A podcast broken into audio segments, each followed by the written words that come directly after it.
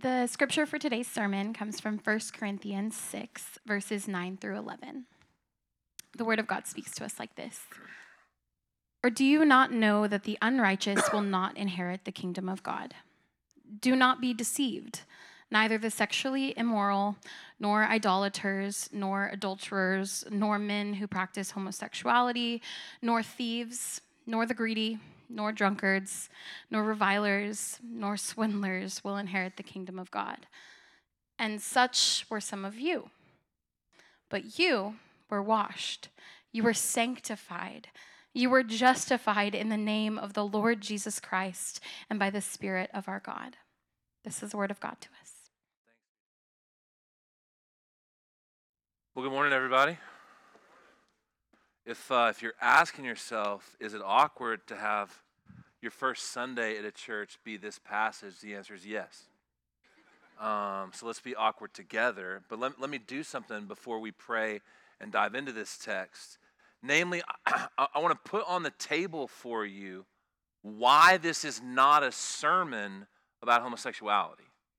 And, and, and I'm saying it's not a sermon about homosexuality because I don't believe the focus of the passage is about homosexuality, okay? The, the Bible has tons to say to us about our bodies and about sex. And as a church, we want to speak to all of those issues. We don't, we don't want to hide from those issues.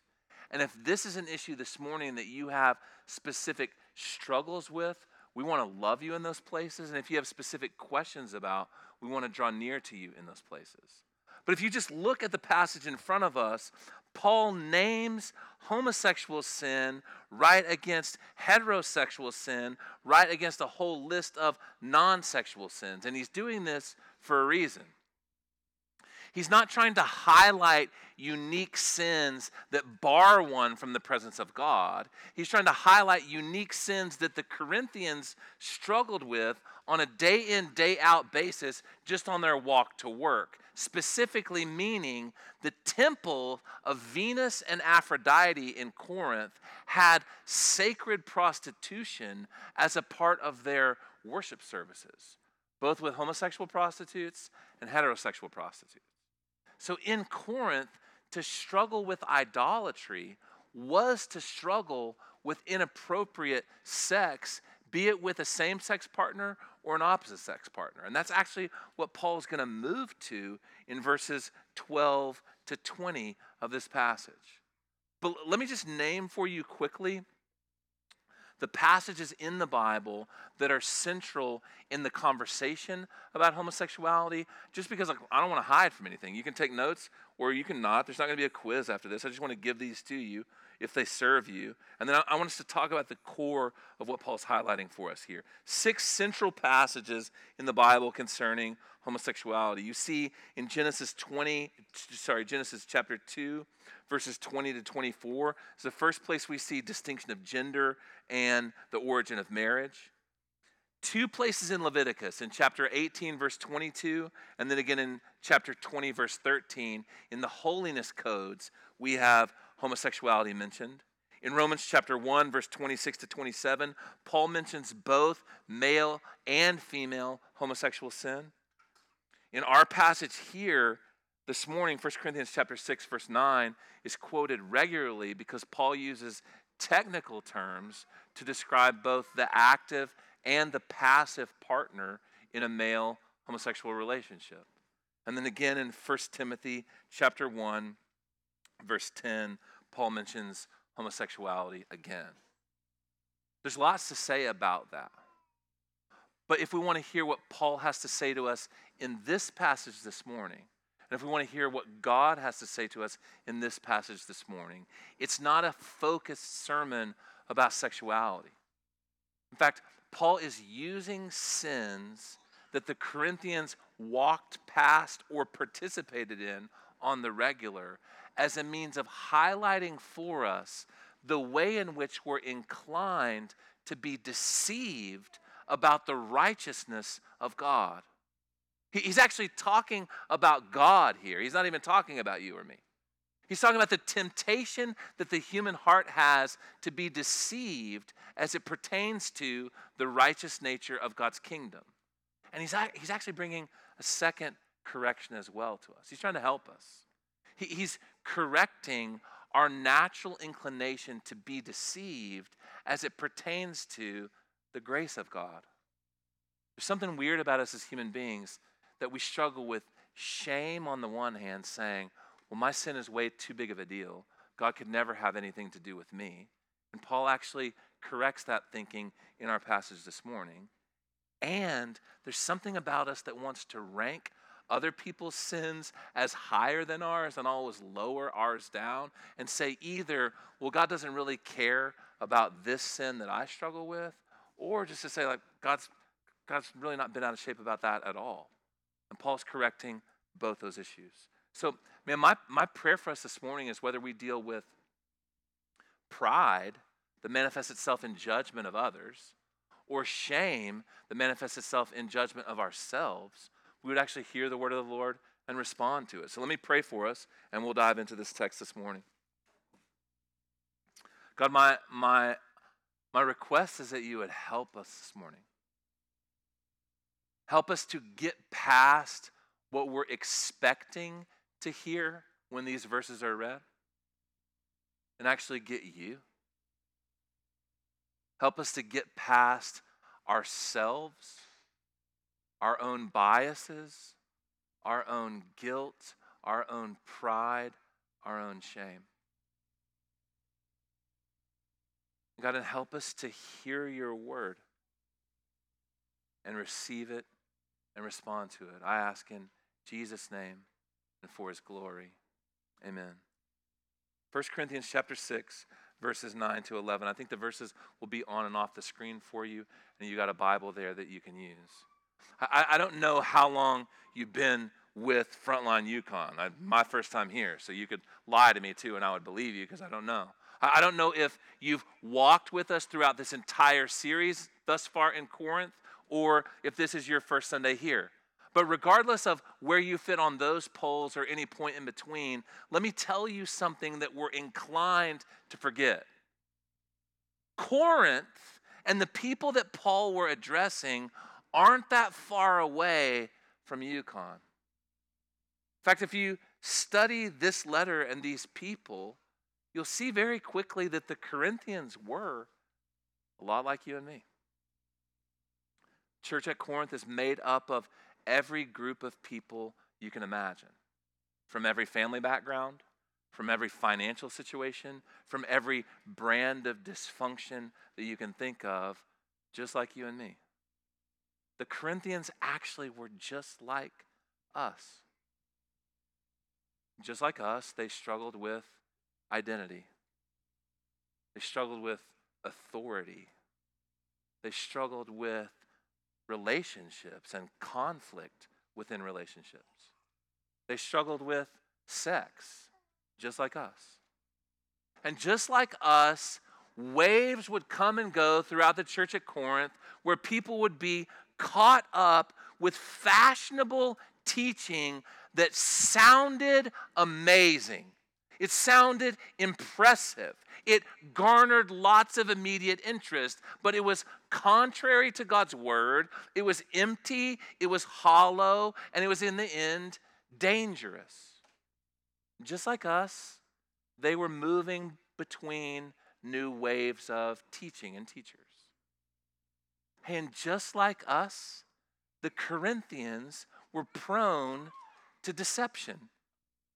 Maybe you're like, man, I was, I was willing to go with you until now, but my mom didn't raise a dummy. I don't get deceived. I'm not prone to deception. But the fact of the matter is, you are. You and I, just like the people at Corinth, are prone to deception. And Paul is addressing right here in this text deception that the Corinthians were dealing with on a daily basis. And you see this language in 1 Corinthians 6. Look at the beginning of our passage in verse 9. This language of, hey, do you not know? And by the way, Paul isn't using this phrase as some kind of like spiritual slap to the Corinthians. He's not being a jerk. He's not being an irate father. He's not being condescending to them. He's actually speaking lovingly as a way of telling them what's coming forward here really matters. What's coming forward here, you need to pay attention to. I don't know if you've picked this up. Chad, maybe Derek, maybe Jeff Nine, maybe others. Every preacher has their tell, right? Their thing that they do to communicate, they want you to pay attention which truthfully, we want you to pay attention all the time, but we watch your attention drift, and knowing that something important is coming, we have this thing that's like, hey, pay attention. I, I think that's mine, by the way, just in case you wanted to take notes. Yeah, I, I, I grew up with a preacher that his tell that the thing that was coming that we really needed to pay attention was was put your seatbelts on. So you would say, now, now put your seatbelts on. Verse 5 here, put your seatbelts on. Verse 7, put your seatbelts on. Verse 9, do you see what Paul's saying? Put your seatbelts on. It was annoying. I wish somebody had loved him enough to say, hey, Pastor, put your seatbelts on. What I'm about to tell you is important. Don't ever say that ever again. And if Puckett has a put your seatbelt on, love him. Say, hey, hey, Pastor, put your seatbelt on. Don't say this. Do you not know Chad, that this is what you do in the pulpit. Do you not know, Jeff Nine, that you do these things that are distracting? This is Paul's, hey, put your seatbelt on. Six times in our passage, six times in chapter six, Paul uses this phrase. Did you see that? Look at verse 2. Do you not know that the saints will judge the world? Verse 3 Do you not know that we are to judge angels?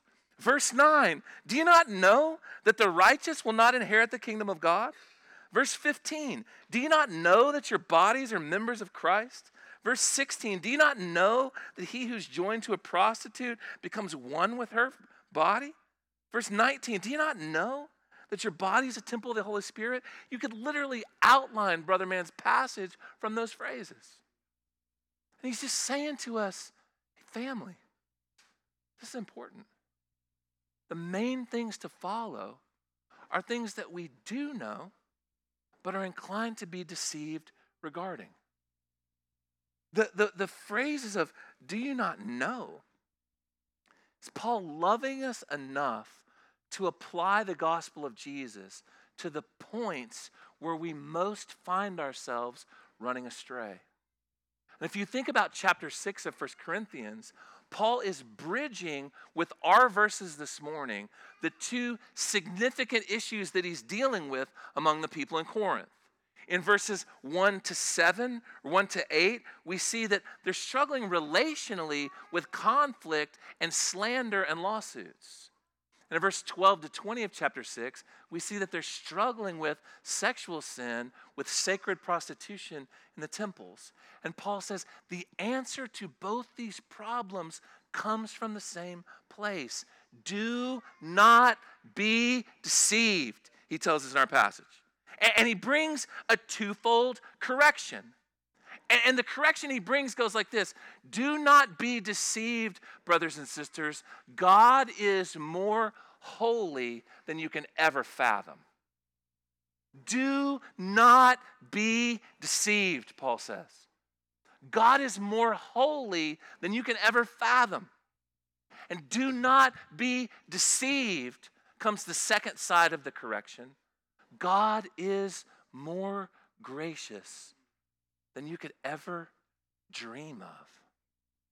I, there's, a, there's a famous pastor that planted a church in Philadelphia, and he was famous for saying, Cheer up. You're way worse than you could ever admit to anybody that you are. But God is more gracious and loving than you would ever dare to dream. That, that's what Paul's effectively saying in our passage this morning. And I want us to just walk through those two points. Sorry if you're used to three points in a poem. I don't have a poem, at least not yet. I could come up with one on the spot should the Spirit move, but I just have two points, not three points in a poem. And point one, I want us to deal with Paul's language of do not be deceived. God is more holy than we could ever fathom. And point two, do not be deceived. God is more gracious than we could ever dream. So let's just look at point one together. Do not be deceived. God is more holy than we can ever fathom. Paul says in verse 9, Do you not know that the unrighteous will not inherit the kingdom of God? Now, if you're working on your phone, I probably can't help you here. But if you're using the ESV, specifically if you're using one of the Bibles that we gave you, you'll notice next to that word unrighteous is a footnote there, number one. Do you guys see that? And at the bottom of the Bible, it says wrongdoers. Now, why do I draw your attention to that? I'm not that much of a nerd that I care about footnotes. The, the translation committee here is helping us see the continuity of all that Paul is bringing together from the previous section. Look at verse 7 of, of chapter 6. And he says, You guys are suing one another. Wouldn't you rather be wronged? Wouldn't you rather be wronged? Chapter 6, verse 7. And then verse 8, he says, Though you should rather be wronged, instead you're doing wrong. And now in verse 9, he says, Don't be deceived. Those who are wrong will not inherit the kingdom of God. We've talked about experiencing the suffering of wrongdoing from others, committing wrongdoing ourselves. But what Paul's going to say in this section is the problem in the world, friends, isn't that someone else does wrong to us. The problem in the world isn't even that we do wrong to somebody else. The problem in the world is, apart from God's grace, we are wrong. Apart from God's grace, it's not just that you do bad stuff, you and I are, apart from God's grace, bad, wrongdoers, unrighteous. I, I realize that contradicts the wisdom of singers like Ryan Adams, who says, I've got a really good heart, I just can't catch a break. If I did, I'd treat you like I want to, I promise. But he's a liar. It, it contradicts self talk in our current moment. Had a good friend say to me a couple of weeks ago, Man, I, I had a cataclysmic relapse into addiction last week but I'm working on how I talk to myself. I did bad. I'm not bad. And I said, hey, man, like, they might have told you that at your group, but the Bible says the opposite. The Bible says we do bad because we love it. We do bad because there's a disposition inside of us that actually loves that and desires it. Hey, cheer up, man. You're way worse than you would ever admit to anybody else. But God's grace is way bigger than you could ever fathom. Paul makes the move from suffering wrong to doing wrong to being wrong. And then he gives us this list of specific unrighteousness. He gives us a list of wrongdoing. And just look at it with me in verse 9 and 10 of 1 Corinthians 6. In this list, Paul gives five sexual sins and five non sexual sins. Paul puts heterosexual sins and homosexual sins both under the same condemnation. And Paul puts sins that we regard as very serious right next to sins that Christians, by and large, pretend don't even exist. You want an example? Paul names adultery here. He says, hey, don't be deceived adulterers will not inherit the kingdom of God. And most Christians in middle America are fist pumping and saying, You better believe it, Paul. And he says, Hey, by the way, in the same category as those people are revilers. You know what a reviler is? It's you and me. Slander. It's what we do all the time. In fact, not only do Christians minimize it as a sin, tragically, Many of us don't even know that it's a sin. To run somebody down, to destroy somebody's name, to talk trash and demean someone's character. Paul says, to God, that is the same. Like those people are in the same category. If you vilify someone or defame them or slam them or smear them, he says, Do you, do you not understand, friends? God is way more holy than you would ever fathom him to be. Because you're inclined to look at the sins around you and rank them. We tend to put ourselves at the bottom of the middle and everyone else around us higher above us, right? Your brother, your wife, your mom, your wife's brother, your wife's mom, the stuff they're doing, way worse in the eyes of God than what you do. I mean, what you do, I mean, of course, what I do is a sin, but I mean, none bad as them. Am I right? Paul says, don't be deceived. Don't be deceived. What you need to do, friends, is you need to see your world through God's eyes and stop seeing God through your eyes. Paul says God is way more righteous, way more holy than you can ever fathom. Stuff you don't even put on the list, God puts on the same list as the stuff you put on the worst list. And then he goes on to say, Don't be deceived. These people on this list will not inherit the kingdom of God.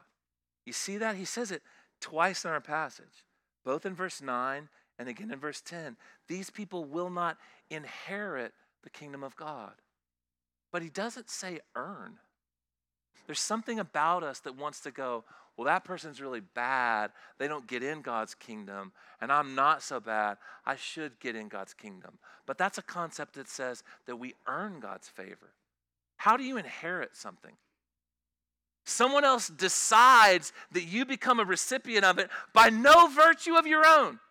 Now, it might have to do because of your bloodline or something else, but the fact of the matter is, you don't inherit something because of something you do. And God says, hey, understand something. The way you find favor and acceptance and membership in my kingdom is because I decide you're there. So he's not saying if you act in a particular way, you can't earn entrance into God's kingdom. He says, no, no, those who inherit God's kingdom don't act like this. So, oh man, please, please, please stop trying to behave your way into the kingdom of God. You cannot behave your way into God's kingdom. You cannot earn your way into God's kingdom. Religion tells you that that's what you should do. It tells you cuss less, drink less, stop smoking, stop gambling, stop looking at porn. And if you just do that well enough, maybe God will let you in. But this isn't talking about earning, this is talking about inheriting. So God isn't talking about a tick mark list of who gets in and who doesn't. He's saying, those that I've placed my grace on, you need to understand I'm more righteous, I'm more holy than you think I am. See, the issue at Corinth is these people who had encountered Jesus and Jesus had transformed their lives, and now they're struggling with how do I apply the truth of what God's done for me to the practices at the temple that I used to do every Thursday. And, and Paul's saying, don't be converted by the temple of Venus. Don't be converted by the temple of Aphrodite. Don't be converted by your own tendency to rank your friends' sins around you. I am more holy, says the Lord, than you could ever fathom. And, that, and that's Paul's point, which, if you're like me, you hear that and you, you get a little bit woozy. But Paul's language of don't be deceived helps us understand that deception inclines us to say, my sin is less of a big deal than it is. That's what deception does in us.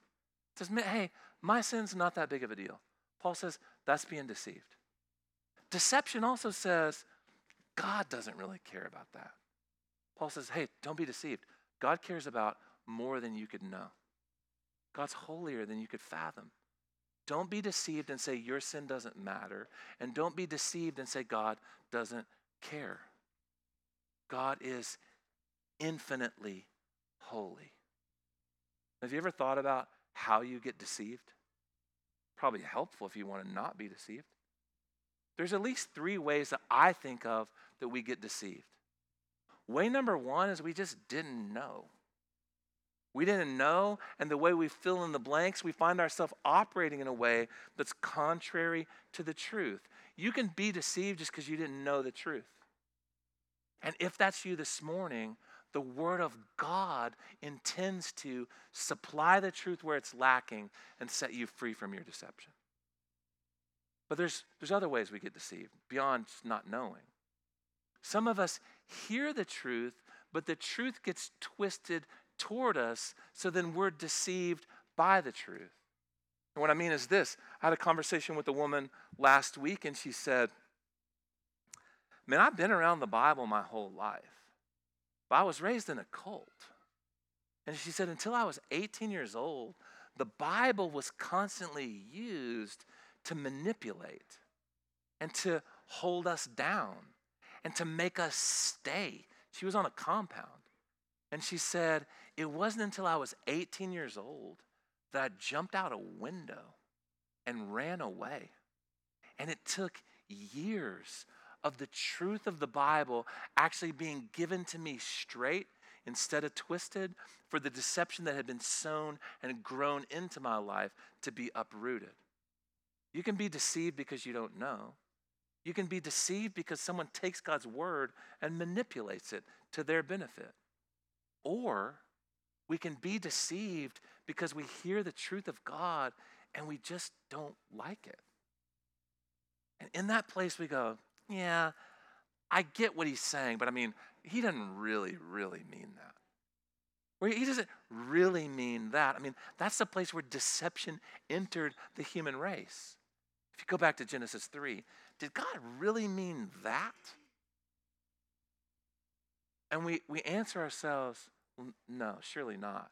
Surely he doesn't care about this sin as much, or surely he doesn't think this sin is as big a deal. And Paul lovingly, lovingly, deliberately, repeatedly goes on and on and on to say, stop it. Do not be deceived. Put your seatbelts on. Pay attention to what I say. Hey, Paul's saying, God cares about that because God cares about everything because God is more holy than you can ever fathom. Stop letting sin deceive you into saying it doesn't matter, or stop letting sin deceive you into saying God doesn't care. God is holier than you could ever dream of. Now, if you're like me, and your eyes get open to that, I start backing up and going, Oh, I didn't know he's that holy. Oh, I didn't understand he's that clean. I didn't understand he's that righteous. I didn't understand he's that bright. And I fall to the other side of deception. Whereas if one side of deception says sin doesn't matter, God doesn't care, and we minimize God's holiness, the opposite side of deception says, My sin matters so much. My sin matters so much that God could never love someone like me. God could never accept someone like me. Maybe He could accept someone like you, but never like me. And to that point, Paul says, Do not be deceived. God is more gracious than you could ever think up. Look at verse 11. He's just given us this comprehensive list, essentially. It's a short list, but once you put greed on something, it kind of captures everybody. Am I right? If you say no, you're a liar, which I think is on this list too. Like, Paul just said, hey, nobody then can inherit the kingdom of God, right? If we're, if we're working for it. But it's not about working. It's about bearing in your body the realities that God speaks over you with His grace. So Paul says, don't back away and act like you're too dirty to be part of His kingdom. Because he says in verse 11, such were some of you. Which, what he means, of course, is by God's grace, such were all of you. If, if, you've been an inheritor of the kingdom of God, then all of you were on this list. And he says, But you were washed, you were sanctified, you were justified in the name of the Lord Jesus Christ and by the Spirit of our God. He says, hey, don't, don't be deceived. Don't be deceived. Our sin matters more than we ever know. And do not be deceived. God is more scandalously generous than you could ever fathom. When he says, Such were some of you, then he comes on with this triple, but you were washed, but you were sanctified, but you were justified. To be washed is the spiritual cleansing of the guilt and power and shame and penalty of sin from inside out. Religion says wash yourself from the outside in, but you and I both know religion can't wash you clean. No amount of external behavior can wash you clean. Paul says God can wash you. Which baptism, of course, is what the church has done since its inception to signify God's washing. But it's helpful to remember all the time the church can baptize you, but only God can make you clean. Only God can wash you. He says, Hey, man, you were on my list, but don't cross yourself out from the kingdom of God. God is more gracious than you can ever fathom. You were washed. You were sanctified. You were justified, which justification is the process by which God, in His sovereign mercy, in His sovereign good pleasure, says, I choose you. And though you are unrighteous, I declare you to be righteous forever. No one can stand opposed to me. No one can take that truth down. No one can change that. I take wrong people and declare them right, says the Lord. And sanctification is what God does to make people what He said they are. It's a lifelong journey, by the way. And the older you get, the realize you, the more you realize the harder it is, the longer it is, the slower it is. But God knows that. You know how I know He knows that? He inspired this passage of Scripture to be given to the church. He inspired this passage of Scripture to be given to you and me. Why did He do that? Because He knows that we're inclined to be deceived. He knows that we're inclined to either minimize our sin or minimize His holiness or maximize our sin and minimize His grace. He knows that. And so, because He loves us and because He wants us to be free, not bound, He gives us His word. And He knows that this is a lifelong process for us. So, the only question I have for you is when you fall, because this list isn't about who commits an act, this list is about who has oriented their life around serving these ends. The question is when you sin, when you fall, where do you run? Do you run to God, believing His grace and mercy will wash you and make you clean?